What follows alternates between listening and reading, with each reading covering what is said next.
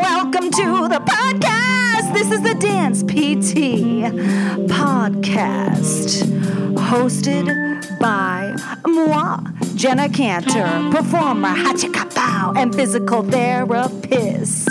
In our interviews, we will dive into all the things that can regularly That's right, as a dance physical therapist with your patients. That's right. Please note that the purpose of this podcast is entertainment and is not here to replace any medical advice. That being said, we are all here to support each other, which leaves me at the most important message I want to leave you with.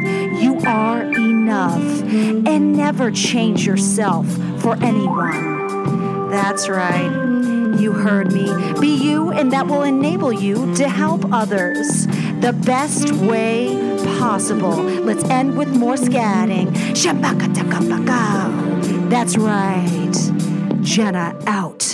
Hello, dance physical therapist Jenna Cantor here. I want to talk about when you are hungry, eating when you are hungry. This is a very, very big deal. If you do not know what it's like to feel hungry, truly hungry, this is for you. And this is honestly for probably most people listening to this podcast and also something that you talk to your dancers about. Of course, there are going to be dancers that are not eating, and so they're used to ignoring their hunger feeling. So they have to really actually get in tune with this. A hard thing about this that makes me assume that most of us are not experts is differentiating between hunger and then being hungry because you're sad, happy, depressed, lonely, bored, all those things. Yeah, that's not an easy thing to be in tune with. I did not grow up in a world where that was like talked about, asked of me. Are I mean, it'd be, "Are you hungry?" When I was younger, I think when I was hungry, I was hungry for sure. But now, man, I could come up with like, you know what? I could eat. I, I could eat. Yeah, I'm. Hung- I think I'm hungry. Like I, I can create these signals in my brain and my feelings and where I'm at right now, and then I'm like, yeah, yeah, I'm hungry. But then that's not really feeding our body the way it needs to be fueled. That's feeding like it's going with some it's not it's not connecting. And i know this is i believe part of intuitive eating. I'm not an expert on this shit.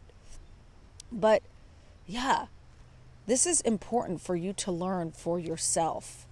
One because you got to live your best life be that be of service sure. But also i just want you to live your le- best life. Let's let's emphasize that. Let's emphasize that a lot.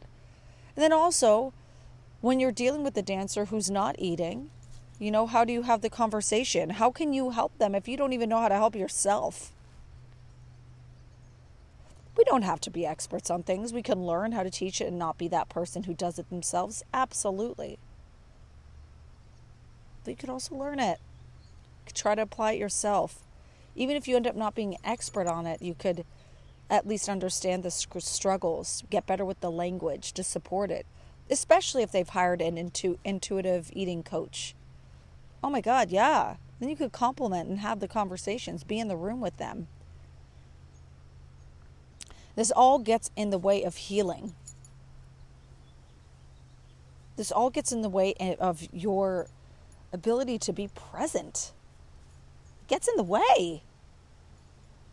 This is something, uh, you know, we're not talking about. I get it. There's other things, you know, it's, it's specifically for the physical therapy scope that we're focusing on. That's great. But I'm bringing this on, up on this podcast, one, because it's my podcast, and two, because I think it's important for you to take care of yourself. You, the dance physical therapist, you are important too.